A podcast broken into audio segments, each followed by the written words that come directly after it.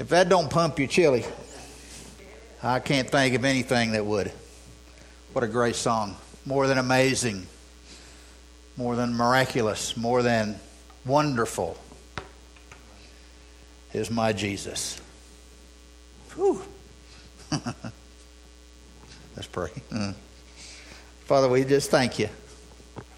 I pray today, Father, we will see the amazing Jesus as we talk about him today. We see the miraculous Jesus. We see the wonderful Jesus, more than wonderful, more than amazing, more than miraculous. Speak, Father, if you would today. In your name I pray. Amen. Amen. Uh, we will again be in Isaiah nine, if you want to turn there. This Sunday we will be continuing the theme that we have for December.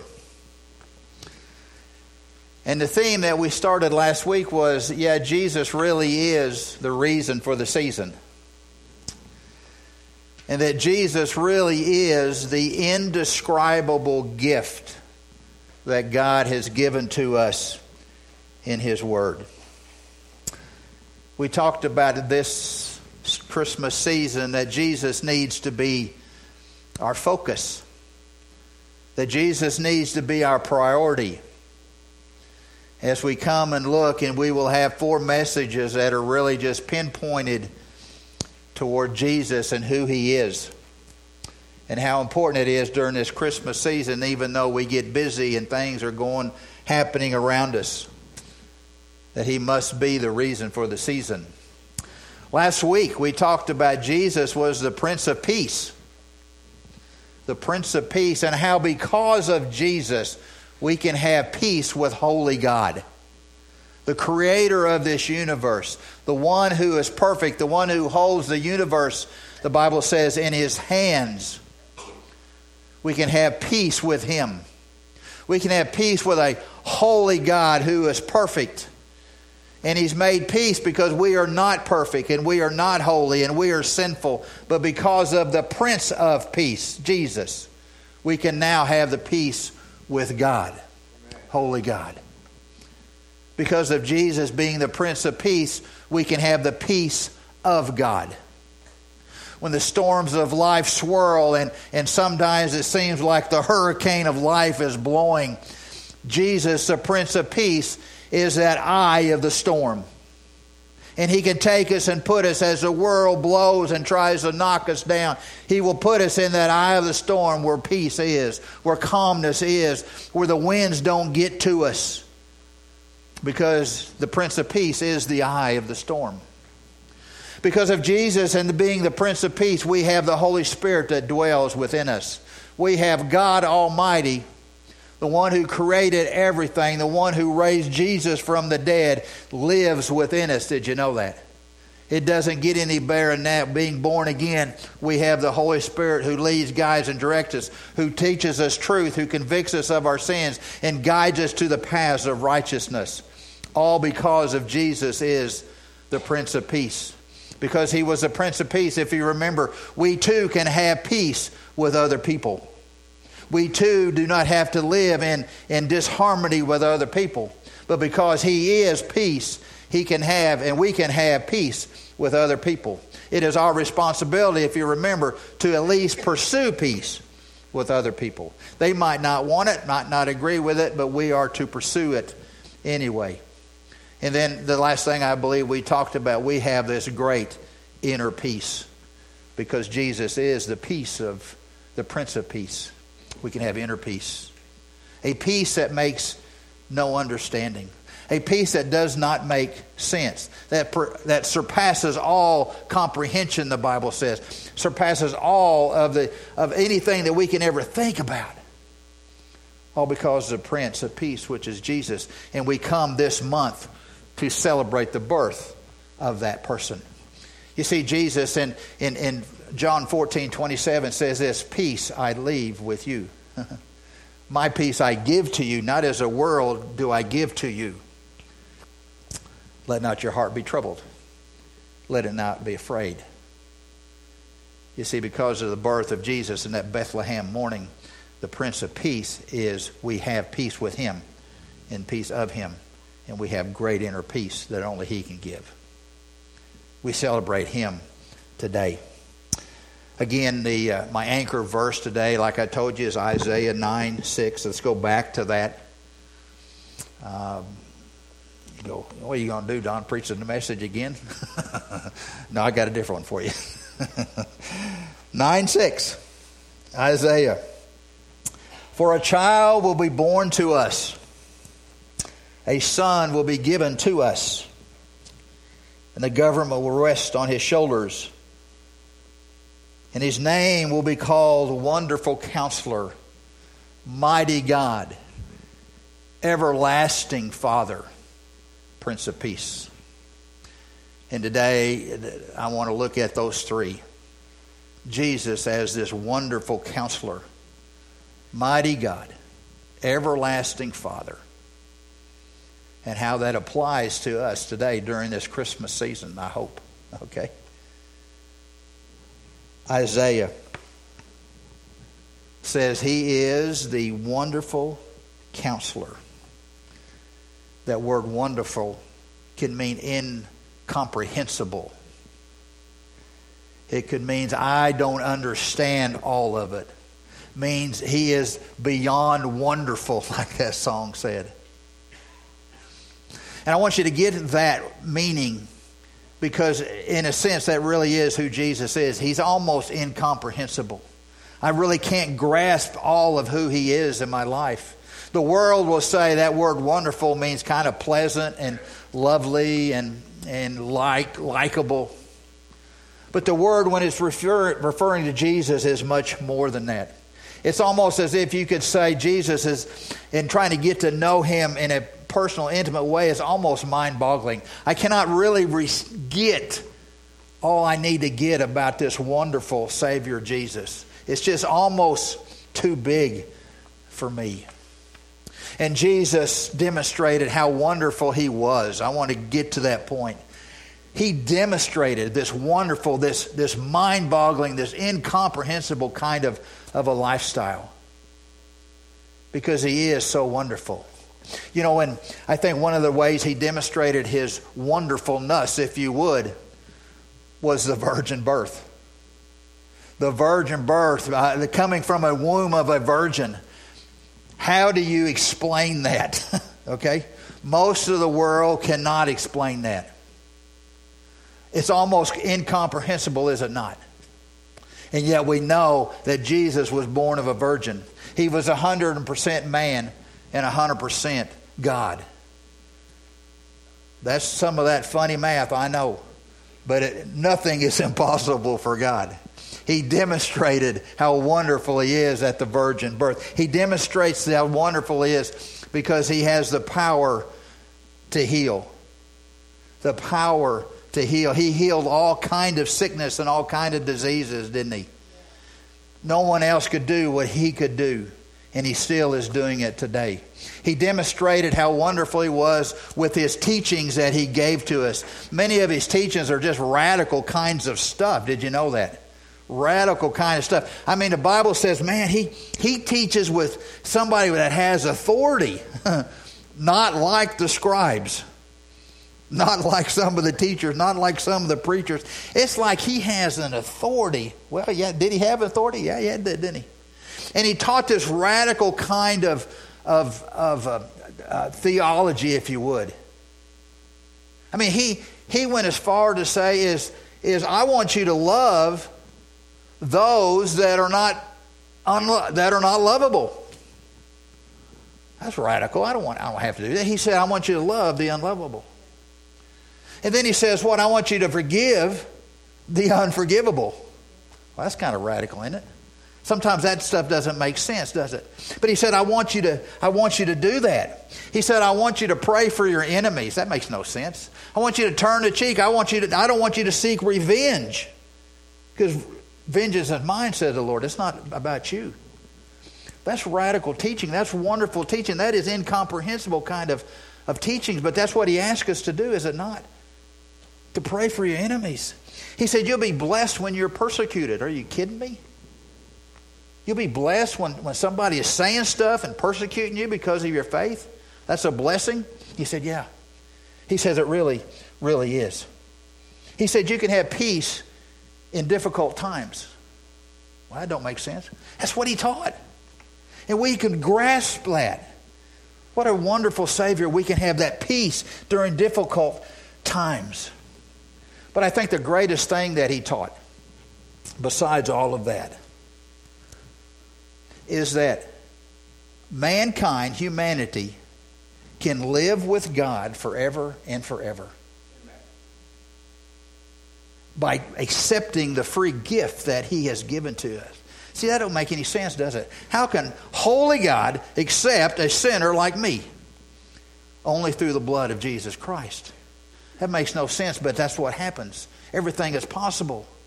And he says, I want you to live with me forever. I am so glad that, that he said that. I'm so glad that he is that wonderful, wonderful counselor that he's talking about. Uh, that, that wonderful person that, that that when we look at him, it's just almost incomprehensible. It makes, it's almost mind-boggling. That holy God wants to live with you forever in his home. He wants to spend time with you forever because he loves you so much. I don't know about you, but that, I, I struggle with that. That doesn't make any sense. But that's what he wanted. You see what I say when I say wonderful, related to Jesus is more than pleasant, more than likable, more than lovable. It is beyond comprehension sometimes how much he loves us and how good he is to us. The second part of that wonderful is that he is the wonderful counselor. A counselor gives advice, do they not? Gives guidance, gives direction in life. Jesus is that great counselor. Did you know that? Jesus is the great counselor. Jesus knows us perfectly. John two twenty-five says this. Because he didn't need anyone to testify concerning man, for he himself knew what was in man. Nobody had to tell Jesus what was in man, you see. What is in you and what is in me. He knows the good and the bad and the ugly about all of us. Did you know that? He knows our thoughts, our words, and our actions. He knows our motivations on why we do stuff. You can't trick him. He knows our desires that we have. He knows why we do what we do. You see, we can't trick him because he knows, he knows everything. He is that wise, wonderful counselor who knows everything about us, and yet he still loves us. And because he knows everything about us, and because he loves us, Colossians two three says this, in whom are hidden all the treasures of wisdom and knowledge. In whom, in whom, in whom are hidden all the treasures of wisdom and knowledge. So get the point. Get the point. He loves us in spite of who we are.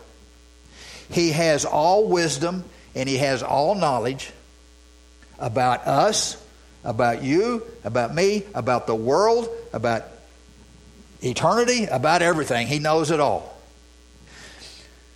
And if he loves us that much, because even though he knows us, he still loves us. And if he knows everything, do you not think that he has our best interest at heart? Do you not think that he will take us down a path, if we let him, down a path that is good for us and will bring him glory? I don't think he would take us down a road, do you, that's going to be a, nothing but a dead end, that's going to harm and hurt us. Because you see, Jeremiah twenty-nine eleven says this, for I know the plans I have for you, God says. The Lord says. He knows those plans. They plan to prosper you and not to harm you, to give you a hope and a future out there.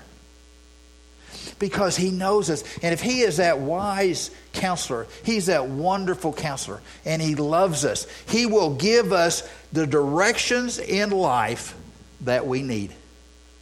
How many times have you gone to him? And I hope you have. God, I don't know, God. I just don't know what you have for me today. I don't know what road you want me to take. I don't know if that's the job you want me to take. Is that the one I'm supposed to marry? God, I just don't know. But the God who knows everything does know. And the God who has a plan for your life does know. So what do you do? You seek him with all your heart, all your soul, and all your mind. And guess what? When you do that, when you're seeking his will for your life, the Bible's going to do what? It says you will find him, and he will give you what you need. Aren't you thankful, my goodness, that he is that wonderful counselor that knows you, loves you, hears you, is near to you, and has a super plan for your life that will lead you down to the path of righteousness. All because that baby was born on that Bethlehem morning who grew up to be the wonderful counselor that we all need. Thank you, Father, for that. Second thing I want to hit you with is God. Jesus is mighty God. That word mighty refers to a king who's in charge, who has power, who has authority, who is heroic. Mighty God. Jesus is mighty God. You know, Israel was looking for that kind of a leader, were they not? They wanted somebody to step up and lead them and bring them out of bondage from, from the Romans, from all the captives of the world, all the enemies of the world. And they were looking for that Messiah that would do that, to be strong and mighty and lead a military. But when God came and sent Jesus down here, he, he had a different idea about being mighty. Did you know that? He had a different idea of what it takes to, to be that kind of a leader that they've called, that they that he knew he needed, had to be. You see, he brought a different kind of leadership. The Bible says he brought what we would call a servant leadership. In order to be great, he said you need to be a servant. And I got to thinking about that. When did he demonstrate that? He is just hours from crucifixion. Hours. And he's got all of his disciples around him. And he says, bring me a, a, a basin of water and a towel. And he demonstrated this servant leadership because what did he do? He washed the feet of the disciples. Stinky, smelly, dirty. The most humblest thing that any person could ever do is to wash the feet of somebody else. And here, Jesus, God Almighty, is washing the feet of his disciples. He even washed the feet of Judas, by the way. Servant leadership. He would say, you know, my kingdom is not of this world. Or, but we want it to be. No, he said, my kingdom is not of this world. I left the divine privileges that I had in heaven, and I came to be, to be a servant, if you would. I came to serve and not to be served. You know, he is mighty, mighty God, because of the miracles that he performed. Did you know that there's stories in the Bible where Jesus would just be walking down the road, and if somebody just touched him, touched the, the garment of his robe, he would say, my power just left me. What happened? And the person would be healed. Uh, that's not normal. That only can happen through a mighty, mighty God. He cast out demons, and he cast out unclean spirits from people. That's a mighty God. That's who Jesus is. Mighty Jesus, mighty God, gave the lame the ability to walk, the deaf to hear, the mute to speak, the blind to see. Jesus is a mighty God. But you know, I think what really made him mighty, mighty, mighty, above more than anybody else, is when he left his home in glory and he came to live on this earth and to live a perfect life. And he died on a cross, and he became sin for who knew no sin. He became our sin. And he gave his life on that cross, and they took him off the cross and they buried him and put him in a tomb. And three days later, Jesus, mighty God, was raised from the dead. And he now sits at the right hand of the Father. That is a mighty, mighty God. You see, Jesus, being mighty God, has the authority, did you know, to forgive sin. Jesus has the authority to, to um, allow people to have eternal life in him. Only a mighty God can do that. And one day, Jesus is coming back. Did you know that? One day, as mighty God, there's going to be a, a, a voice from heaven. There's going to be a shout, and there's going to be a trumpet that's going to be blowing. And in an instant, in a twinkling of an eye, in a moment that's so fast, we'll never, it's a nano times nano, nano minute. We're all going to be disappeared out of here. We're going to meet him in the air to be with him forever and forever. Only Jesus, a mighty God, is going to do that. He's only He's the one that's coming back to get his children, get his bride for an eternity.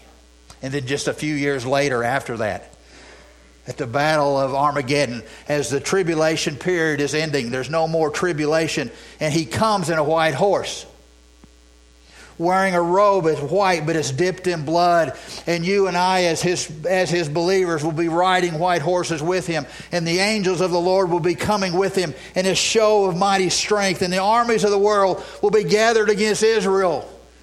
One more time, we're going to defeat Israel. We're going to bury him today. And Almighty God, Jesus riding that white horse, what does he do? He speaks a word from the sword of his mouth, which is his word, and every one of those enemies of God will be destroyed just like that. And he's already told the birds of the world to come and gather and eat of the flesh of those who have rejected me. Only a mighty, mighty God can ever do that. And that, my friend, is Jesus and Jesus alone. Jesus has the authority, boys and girls, to reward us for our good works. Did you know that? For all those believers who are who are here today, one day we will stand before him in the judgment seat of Christ. And we will not be judged because of our sin. We'll be judged because of the things that we did here on this earth. The good, the bad, and the ugly. And only Jesus and Jesus alone, being mighty God, will be able to reward you and me for the things that we've done. And those things that we did for him and his glory and his power, we will receive a reward because of that. And all that stuff that we've done in his, in our own strength, our own passion, our own motivation, the Bible says will be burned up, and we will be at a loss because we will not be able to be rewarded and receive those rewards to give back to Jesus, the mighty God. You see, we've called to do that, and he has authority to reward us. And on the other side of that coin, he has the reward and the authority to bring judgment upon those who everyone have rejected him. The Bible says he has that authority. That people who have rejected him from the beginning of time will then stand before him. And he'll issue those words that nobody had got time to hear. Depart from me, I never knew you. Jesus, as mighty God, has that authority to do that. Amen. The Bible tells us in Philippians two that one day, one day, every knee will bow. In heaven, on the earth, under the earth. And every tongue will confess that Jesus is Lord. Jesus is Almighty God. Revelation four eleven says it this way. Worthy are you, O Lord and God, to receive glory and honor and power. For you have created all things, and all things exist because you created them how you wanted to create them. I am so thankful that Jesus is the mighty God that we serve. And he and he alone and his Father are all worthy to receive glory and honor and praise. I hope that you're able to do that here in this lifetime, to give him glory and honor and praise. And why do we get to do that? Because one morning in Bethlehem, a little Savior came, was born of a virgin, wrapped in swaddling clothes, laying in a manger, not in the Hilton Hotel, not in the best accommodations, but just straw. And the Savior of the world was born that day. And he grew up. He grew up to be the Christ of the cross, bringing us salvation. Thank you, Father, for that. His third title in these verses, and I'll be done. Jesus is the eternal Father, or, or the everlasting Father. In John one, one through three, he gives us a beautiful description of Jesus. He says, in the beginning, the Word was with God. The Word is Jesus. In the beginning was the Word, and the Word was with God, and the Word was God. That's Jesus. He was in the beginning with God, Jesus. All things came into being through him, and apart from him, nothing came into being that has come into being. You understand that from Genesis one one through Revelation twenty-two twenty-one, it's all about Jesus. He was in the beginning when he spoke the world into existence. He was in the beginning when God and, and the Father and the Son and the Holy Spirit got together and they decided, hey, let's make man in our image. You see, he was there. He was there before the foundations of the world. You see, he was there before you were ever born, before you were ever thought of. He was up there in heaven thinking about you and knowing you and knowing your name and knowing the plan that he has for you. From Genesis one to Revelation twenty-two twenty-one, it's all about Jesus. In Revelation one seventeen, it says, I am the first and the last. Romans Revelation twenty-one six says, I am the Alpha and Omega, the beginning and the end.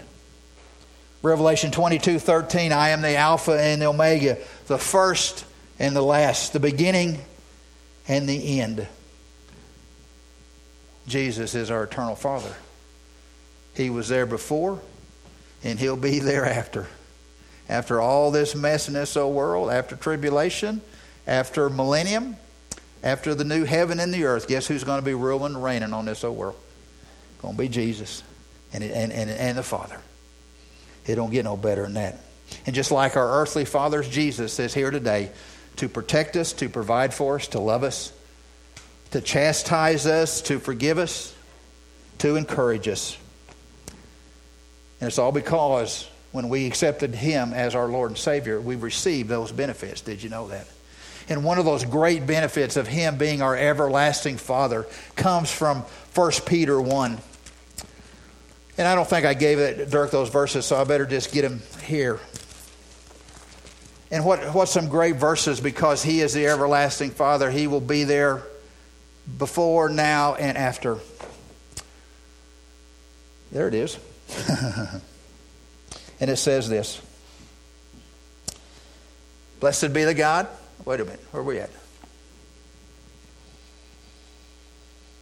To obtain an inheritance which is imperishable, undefiled, never fade away, reserved for you in heaven. You are protected by the power of God.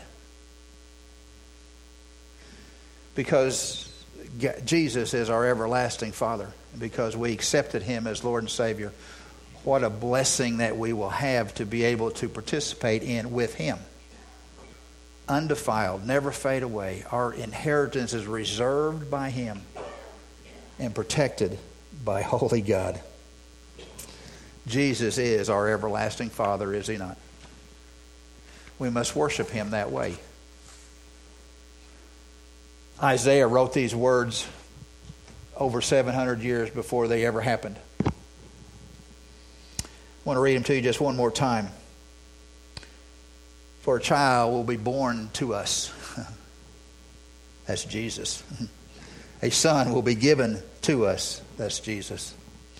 And the government will rest upon his shoulders. That's Jesus. And his name will be called Wonderful Counselor, Mighty God, Everlasting Father, and the Prince of Peace. why would we not want to put him as a priority in your life during this Christmas season? Because without him, because without the birth at Bethlehem, we would never have the Christ of the cross that allows you and I to spend eternity with him. Man, I urge you this Christmas season, urge you to make Jesus the reason for the season. And I know that's trite. I know we say it all the time. But my goal for this December, for you, is that Jesus really is the reason for the season. That he really is this indescribable gift that you accepted one time in your life that allows you to live with him forever. Ron, that's all I got. As we begin our invitation time. If Jesus is not your number one priority, if he's not your wonderful counselor, your mighty God, your everlasting Father, your Prince of Peace, you need to ask him why. You need to confess that to him, because that's who he is for all born-again Christians. And if he's not that to you, you need to confess that. Because without that being in your life, you'll never have the joy that you need. You'll never truly be able to sing joy to the world. Hark the herald angels sing. It came upon a midnight clear. It, it, you can't sing any of those unless he is number one in your life. I'm going to ask you to just do business with the Lord however he leads you. If you've never accepted Christ as your Lord and Savior, boy, what a great time to do right now, so that you can call him that wonderful counselor, mighty God, eternal Father.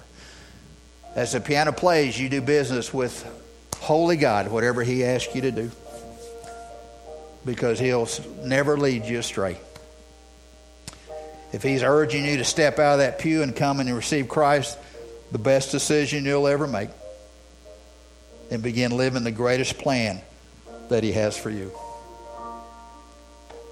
You pray. You listen to the Spirit as the piano plays.